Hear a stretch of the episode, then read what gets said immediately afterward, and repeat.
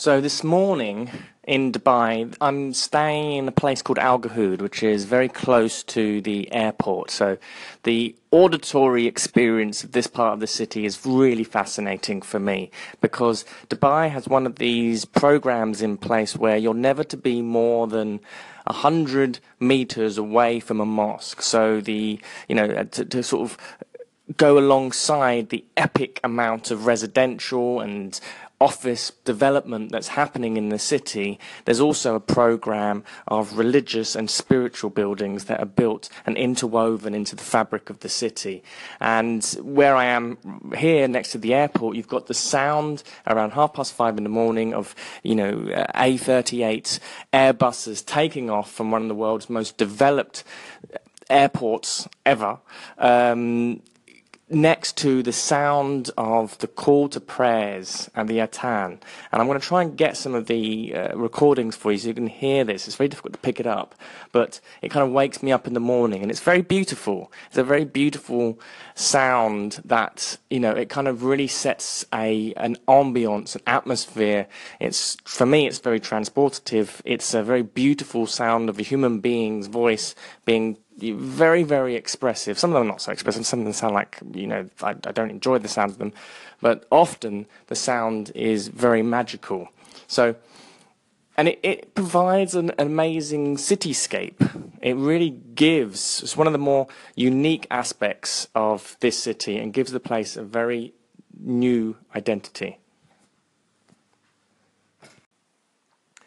So it's quarter past two in the morning here in Dubai, and I've had an incredible day exploring the gems of Jumeirah Beach and uh, actually the industrial zones of Al Quoz in in uh, you know the sort of developing parts of Dubai. And we went to one of my favourite things to look at a graveyard full of cranes. Now, some of the buildings that are going up in Dubai, each time I come and visit here, if you, if you look at images from 1991 of Dubai on Sheikh Zayed Road, it was literally a road with the World Trade Center at the bottom of it and just complete desert. Now, it is a phenomenal uh, strip of eight lanes of traffic. Uh, the skyscrapers reaching up to 100 stories plus going down for at least a couple of miles. It's truly staggering, and you know each of these buildings has been designed uh, to shout its name out. Essentially, none of them are understated. They go for the most sort of dazzling features, the most sort of opulent forms. Um, they're very kind of suggestive. Everything is trying to uh, make a statement about who it is. There's lots of imitation of you know iconic buildings from around the world, and it all makes a rather strange and bizarre landscape, but very very fascinating to watch. And the speed of the construction is quite incredible. So. Being in this graveyard of the cranes this afternoon, which you can go and see us on my Instagram, was absolutely incredible. I mean, these things were gigantic, but they were all laid to rest kind of, you know, gently rotting and rusting in the harshness of the, you know, sand-laden air. Uh, and you know, absolute incredible manufactured landscape. Beautiful stuff. Very, very interesting.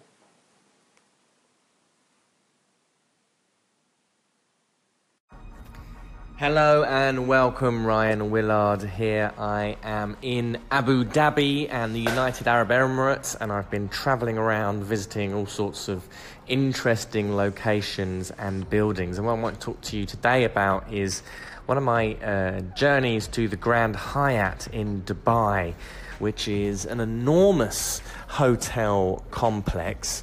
Um, it was completed in 2003. It's made of about 674 rooms, which at the time when it was built made it the largest hotel in Dubai. It's about 24 stories high. Um, and it is extraordinary in terms of its scale. It's really kind of one of these opulent luxury hotels uh, at a scale which Dubai is so well famed for. Um, and it's located in the area of Zabeel, which is kind of near the Dubai airport. And inside of the space, you have the main foyer. You can go on my YouTube channel and actually see some of the images and the videos that I took there because it was quite it's quite extraordinary, and it's it's palatial. This is the thing about Dubai is that they don't do things by halves. There's a kind of uh, extraordinary Las Vegas style extravagance to all things Dubai. Dubai architecture is about spectacle. It's about impressing you. It's about wow factor. It's about dazzling. It's about creating that kind of sense of opulence, of majesty. There is uh, a certain kind of palette of materials that. Um, that you are used commonly in Dubai. They are not ashamed to use gold. They are not ashamed to use the most highly glossed marble floors all over the place that are so shiny that you can see your face in them. Um, the, in the Grand Hyatt, particularly, you had these kind of gold trims all around the uh, all around the floor surfaces. You had enormous columns covered in marble. Um, you had the chandelier, which was just in again in size in terms of its scale, it becomes kind of grandiose. It's it's palatial and in, in its size. Now, the Grand Hyatt foyer itself is actually, I quite like it as a set of spaces. I think it's a really uh, fascinating sort of internal park. And you've got to understand in Dubai, the temperature is extraordinary. So at the moment, where it's about 40 degrees, and this is not even the height of summer yet. Um, so walking around in the city is uncommon. Now, I, I, do believe that it's possible to do that and to create urban environments where you can actually have the experience of leisurely walking around in, in ambient, nice, cool temperatures using very simple vernacular architecture, which actually um, Arabic towns actually have a, have, a, have, a, have an amazing array of devices and shading systems and wind towers to keeping their build, buildings cool without extraordinary amounts of. Uh, of air conditioning. But in contemporary uh, Dubai, that kind of idea of walking around in public spaces is um, not something where their town planning has uh, focused on. Let's put it that way. Dubai is about the motor car, its highways. Again, it's big. It's kind of taken its blueprint from the American cities, and you know they've they're not short of space here, so they've had no kind of desire to kind of keep settlements uh, confined. So, what we have is these types of buildings like the Grand Hyatt, where the interior spaces become internal cities, internal landscapes in and of themselves. We, uh, in the, the Grand Hyatt itself, it's a kind of uh, you walk in, you enter through your main entrance, and there's kind of like one of these palatial kind of living rooms with the grand piano and uh, the tea rooms, and you walk forward, and then you are met with this enormous a view across a rainforest tropical landscape, complete with running water, rivers flowing through, waterfalls that are coming from underneath your feet and cascading down into the the tree forest landscape, and nestled within the uh, the landscape of the trees, you've got coffee shops and you've got little areas to sit and chat, and you've got a number of very high end restaurants which um, you know, a lot of them are very, very nice. I really ate, ate one the other night and I thoroughly enjoyed it. Um, and above in the interior, uh, on the ceilings, you have, I think it's about four of these, the undersides of like the traditional dhows, which are the ships, the sort of boats that would have been used in the Arabian seas for transporting goods and for bringing people back and forth. And so you're kind of set with the scene, uh, the scene as if you are looking at the underside of these gigantic boats, which have become kind of lighting installations in themselves.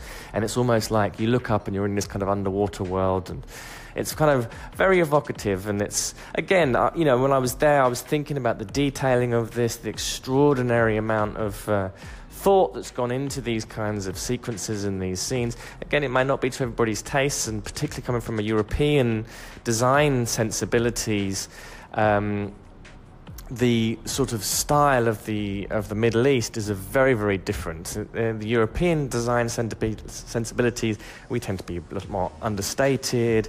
You're working again in tighter, smaller contexts as well, and you're needing to be sympathetic to other bits of architecture which have already made their statement. So you have this kind of language of modernism, which is a very very different type of luxurious experience.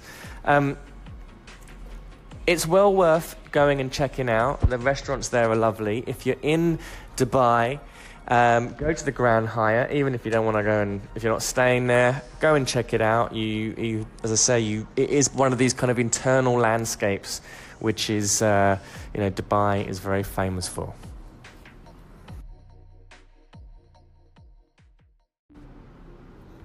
Hello and welcome, Ryan Willard here, and I am reporting to you from Abu Dhabi in the United Arab Emirates. And the building I want to talk to you today about is the incredible Abu Dhabi Louvre on Saadiyat Island here in the center of Abu Dhabi uh, city. Now, the building itself, architecturally, is for me, I thought it was extraordinary. I really enjoyed it. Um, the roof is just mesmerizing. It's kind of really it's echoing or it's been jo- it's been generated. Its own geometries have been generated from a kind of traditional sense of Islamic uh, geometries. Um, often, when I've seen kind of, uh, particularly in the UAE, when I've seen Islamic um, buildings or Islamic geometries or patternations being used in contemporary architecture, it always becomes literally just a kind of almost like a surface print onto things.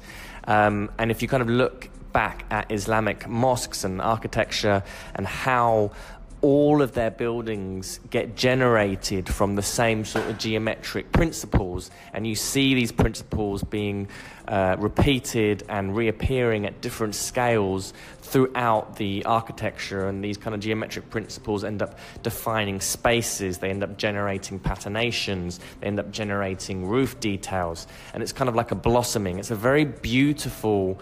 Um, you know, a kind of fractal, if you like, when you see traditional Islamic geometries being utilized in architecture. And, you, this, is, and this is what causes that kind of mesmerizing effect. You'll go into a mosque, like the, like the Blue Mosque uh, springs to mind in Istanbul. You'll go into this wonderful building, and it's just hypnotic.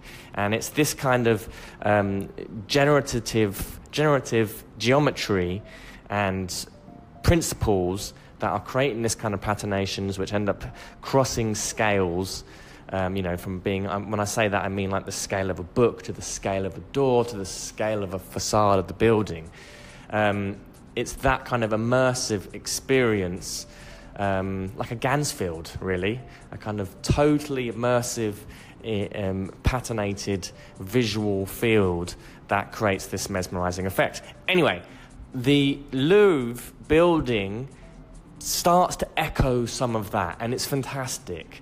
Um, and they've kind of created this patination out of a, you know, it's a steel roof that's been clad in, I don't know, it might be aluminium cladding, um, but there is a kind of lattice work, a woven patination where you've got kind of three or four different um, layers of this kind of patternation on top of each other, and they actually create the uh, apertures and the openings, and they control the amount of light coming into the space underneath this dome. So it's this gigantic dome which is kind of sort of floating above. Um, uh, let's call it like a little. I'm, I'm calling it a kind of like an, an, Arabic town underneath, and the Arabic town is uh, is these kind of much more formulaic buildings. They're kind of, you know, they're square, they're small. Um, they look a little bit. For me, they kind of evoke the kind of traditional arabesque um, you know, architecture, um, except they're done in a very contemporary style. And these kind of controlled boxes, if you like, are what are containing all the artwork. Um, and then it's kind of covered by this enormous dome, which kind of creates a beautiful ambient environment. It protects uh, you know, there are outdoor spaces. So when you leave these kind of the, the, fortified town, let's call it, and you go out into the outside areas, the dome is kind of covering all of it, and you know, it's a very kind of comfortable environment, particularly when you consider that you've got 40 degrees plus Celsius heat outside. Um, it's a very, very pleasant environment. And the whole thing is surrounded by water, so you have kind of these kind of pools or these gatherings of water where it kind of seeps in onto the, into the dome, under the dome, uh, and creates a sense of, you know, some very, very peaceful um, spaces. Now, the building was designed by Jean Nouvel, who is the great French architect who also designed um, the Institut du Monde Arabe in Paris. So, quite fitting, really, to have him do this building. I like the fact that he's done this in Abu Dhabi, and at the moment he's doing the uh, the museum in Qatar as well. So he's really kind of designing some jewels of the Middle East at the moment. And what was really fascinating for me actually was not just this, the architecture is is you know is beautiful, but also the kind of franchise agreement that the Louvre is using. So essentially, this is part of a 30 year agreement between the city of Abu Dhabi and the French government, right? So basically, let me just let me just figure this out. Basically, there has been a deal that was struck um, where Abu Dhabi paid around $525 million to be associated with the name the Louvre, right? And the building itself, put that in perspective, the building itself cost around 600 million euros. So you've got over a billion dollars there of investment going into this cultural uh, institution, into this, into this building, whereby the name and the franchise, the licensing agreement itself, has cost nearly as much as the construction. Uh, and then you've got the cost of all the artworks, which are being uh, being paid for in, you know, as a loan, essentially. And artworks are going to be around from around the world. They're not just from the Louvre in Paris, uh, but they will be all from all over the place. And and it's it's really really fascinating. It's been quite controversial. Um, a lot of sort of traditionalists or the sort of museum conservationists and other people in the art world, there's a kind of camp that believes that this is not the way that museums should be treated. Building, uh, you know, museums should be not be behaving like this, where it's the kind of it's seen that they're kind of being, you know, profit hungry, and that it will be detrimental to, uh, you know, these kind of large cultural institutions. Um, but it's yet to be seen. So, very, very interesting. if you are in Abu Dhabi, go and check it out. It is a staggering building. Um, and I look forward to visiting it again. They're also going to, apparently, they're going to be um, exhibi- exhibiting the Salvatore, Salvator Mundi, the new Leonardo da Vinci, not new Leonardo da Vinci painting, but the painting that was recently sold as one of the most expensive artworks ever that will be on display shortly. So, yeah, go and check it out.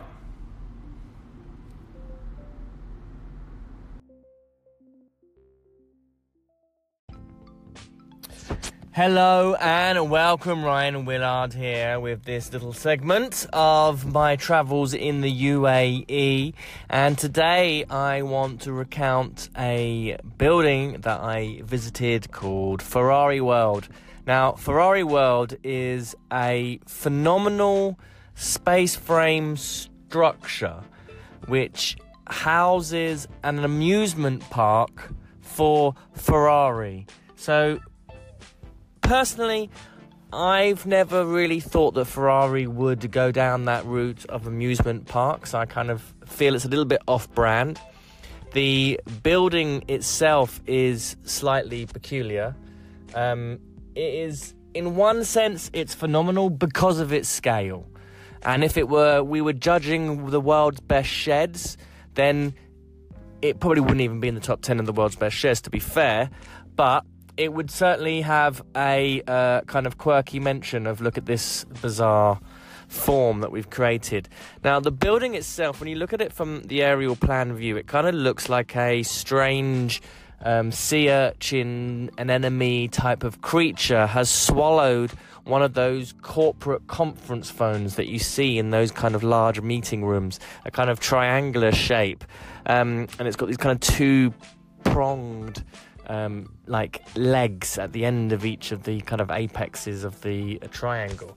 So it's a very peculiar form. Um, and and for me, what's what's kind of almost a little bit uh, offensive about the building is that it doesn't it doesn't celebrate Ferrari. It's got nothing to do with Ferrari except for the fact that it's red.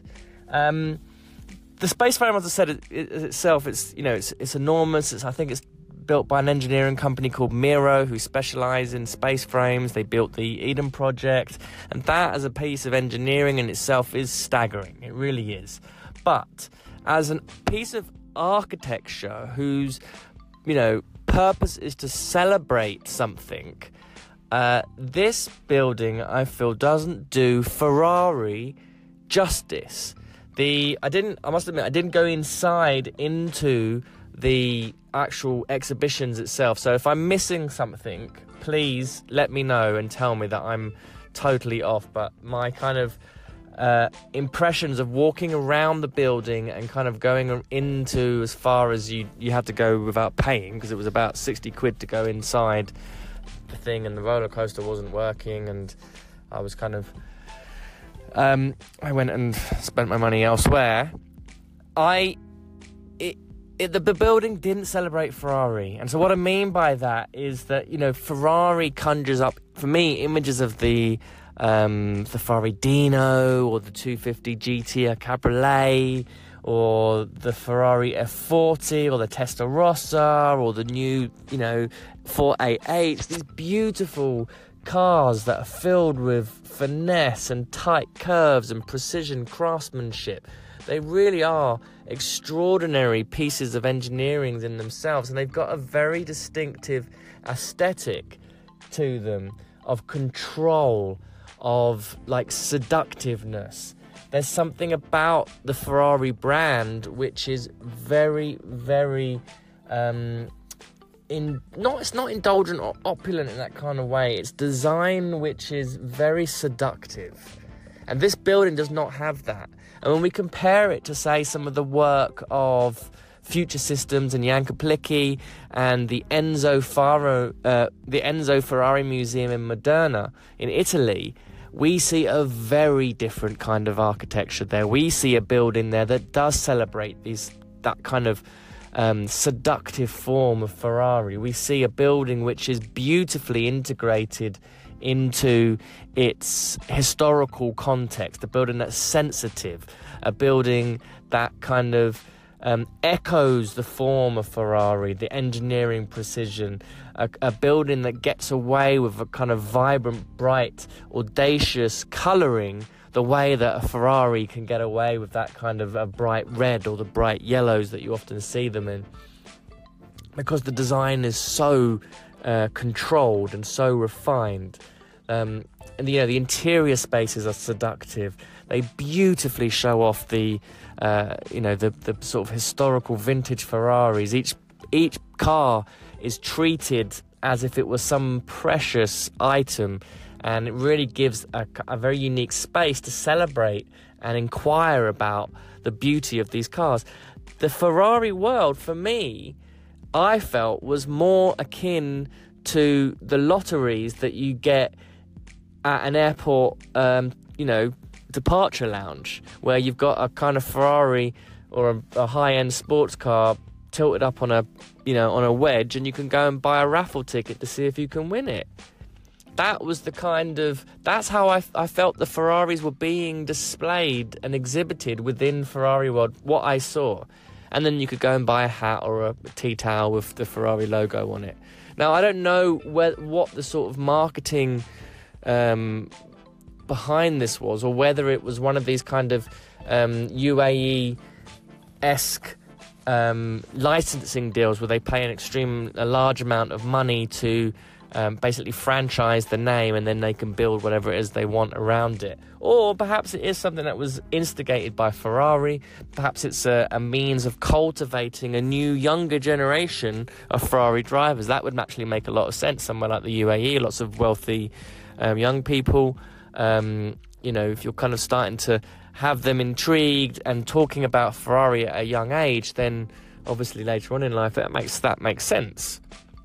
Um, or perhaps it's just making it more accessible, making Ferrari more accessible.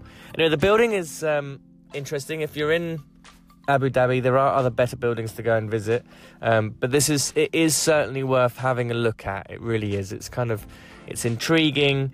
It's bizarre it is the UAE, and it's kind of what I love about the UAE. The UAE has this kind of wonderful, um, you know, they love scale, they love size, they love doing things on this enormous, epic um, scale, and there's a kind of childishness and fun to it. Anyway, thank you very much. Go and have a look.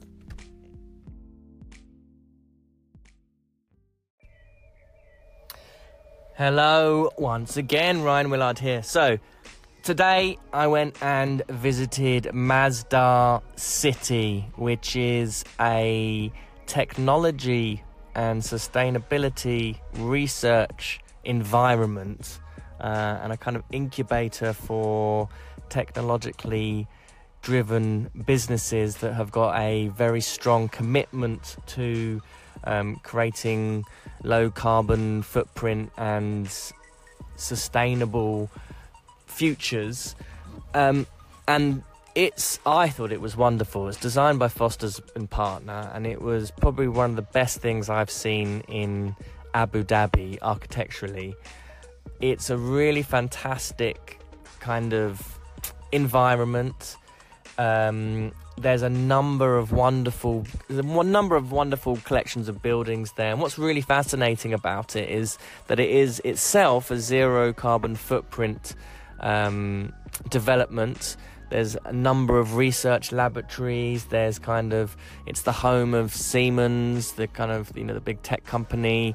Um, there's the Masdar Institute, which is there, which has its own research uh, laboratories there, and there's a mixture of professors and academics and students and um, you know, mixing and working, rubbing shoulders with entrepreneurs and, um, you know, the, the, the, sort of research development arms of large corporations.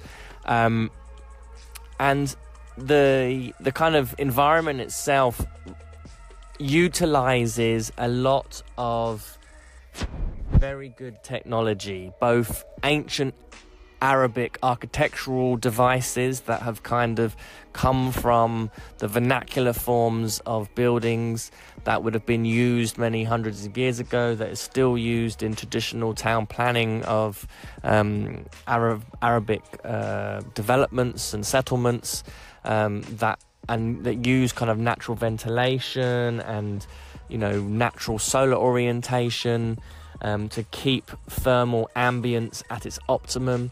So, for example, if you've ever been to like the Moorish parts of Spain and southern Spain, Andalusia, or any of these kind of Mediterranean towns, you will notice that often the streets are very, very narrow and the buildings can be quite tall. And this very simply allows buildings to overshadow themselves and keep the streets constantly in shade. And that in itself just keeps a very, very naturally cool um, ambient environment. So a very simple strategy like that is employed. Um, and it, obviously that has its roots in the kind of from you know from the Arab world and the Arab Arab technologies of architecture. Um, you've also got and it's kind of mixed in with other things. So again, like the kind of traditional veils that you might see on buildings.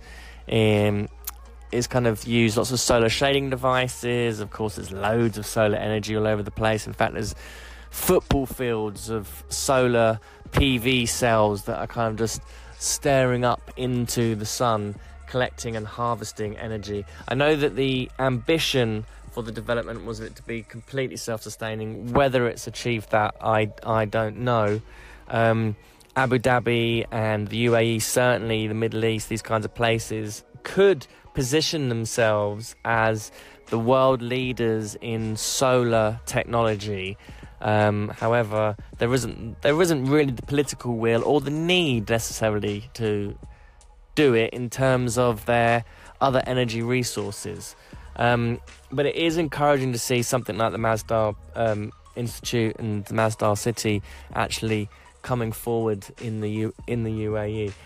So this kind of mixing. Let's go back a bit. These mixing of technologies. You've got these kind of very simple architectural devices, as I said, narrow streets, um, self shading buildings. So, some of the residential units are this beautiful terracotta glass reinforced concrete, very thick walls, very substantial bits of, you know, kind of thermal mass that in themselves can offer a lot of protection to the heat, the desert heat, from the desert heat and they undulate, and this undulating, you know, each floor kind of undulates, and then um, the undulations kind of, you know, they have like a kind of interference pattern with them, each other. You know, you've got one undulation above a crest um, of another floor below, and that kind of form creates a kind of again this self-shading so the building begins to shade itself on the facades um, windows are kept to a minimum um, again to be able to really reduce the amount of um, overheating in these buildings. Um, what else have they got? They've got this amazing wind tower. The you know again the wind towers. You look at some of the early work of Hassan Fathy, well not the early work, but some of Hassan Fathy's work, the great Egyptian architect who was um, a master at utilizing this kind of Middle Eastern ways of vernacular building, and he would often use employ um, the traditional wind towers that would be used to keep buildings cool. So they would all orientate themselves to the prevailing winds, and this wind would be captured and basically just drive natural ventilation throughout the building, which would end up keeping it cool and would, in, you know, would be able to, you know, having moving winds inside your building will um, will increase like things like evaporation rates. Um, and there's more evaporation happening. There's going to be more cooling. There's going to be more of that kind of um, that thermal reaction happening where energy is being sucked out and kept cool.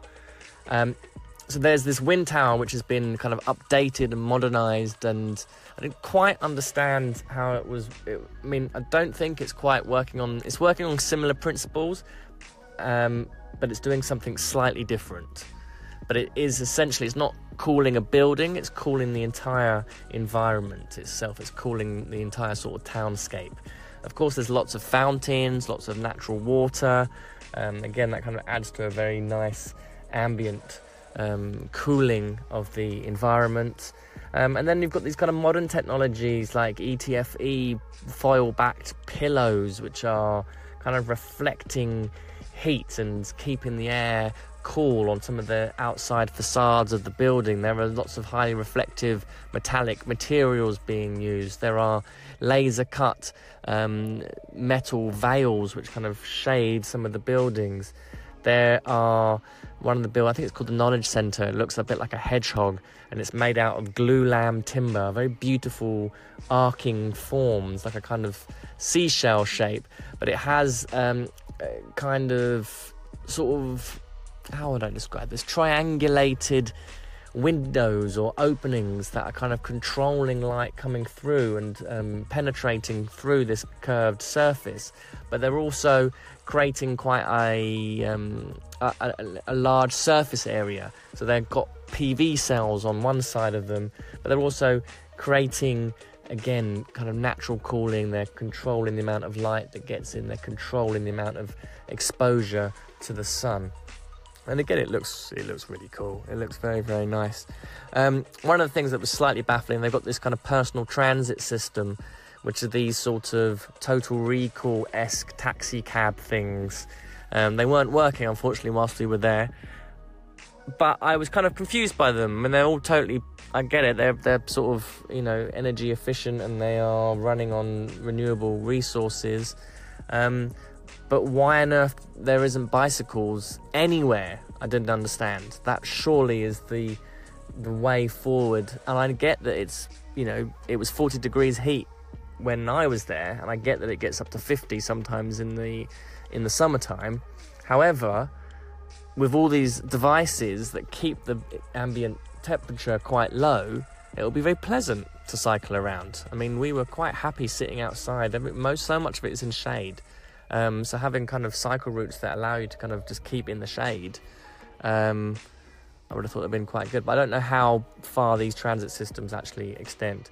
Anyway, in Masdar City, I really, if you're in Abu Dhabi, it is an absolute must for any kind of keen um, architecture buff to go and explore and have a look at.